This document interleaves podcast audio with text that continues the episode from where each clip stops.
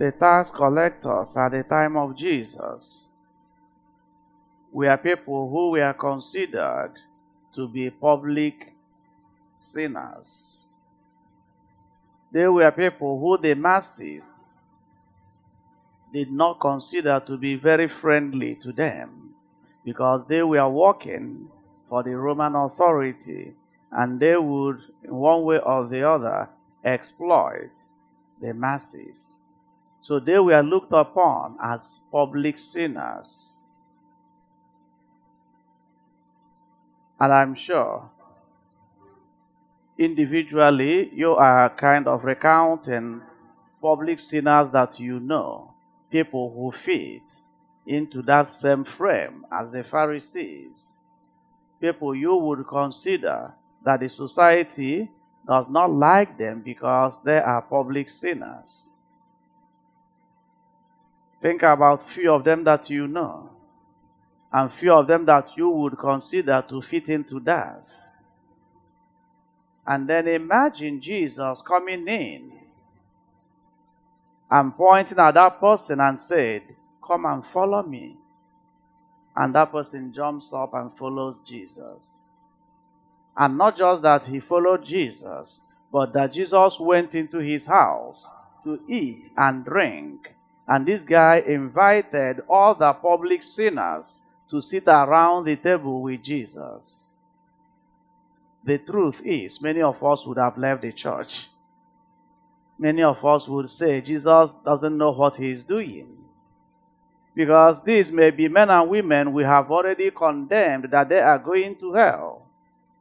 These may be men and women that we have not given any chance because we see them as sinners and there is no hope for them and we would not want to associate ourselves with such people.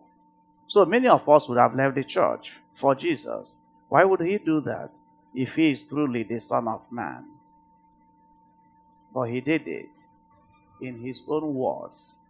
He came not for the righteous, but for the sinners. That was why he came.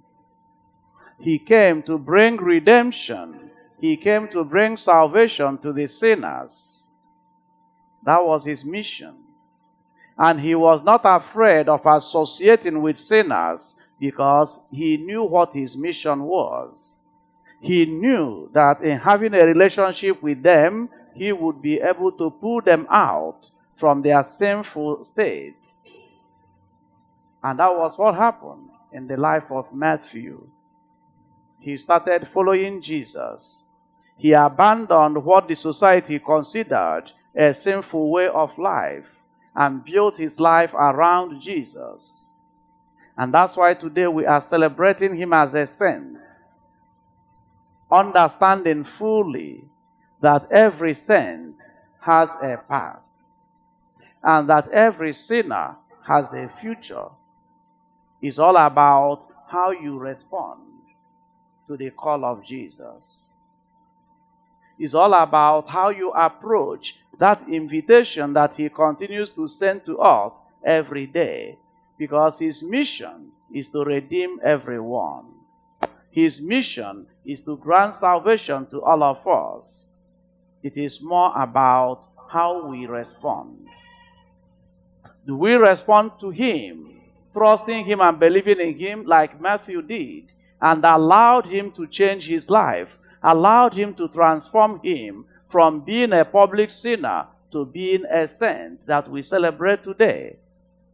It happened because Matthew embraced Jesus and remained with Jesus. It can also happen to all of us if we embrace Jesus.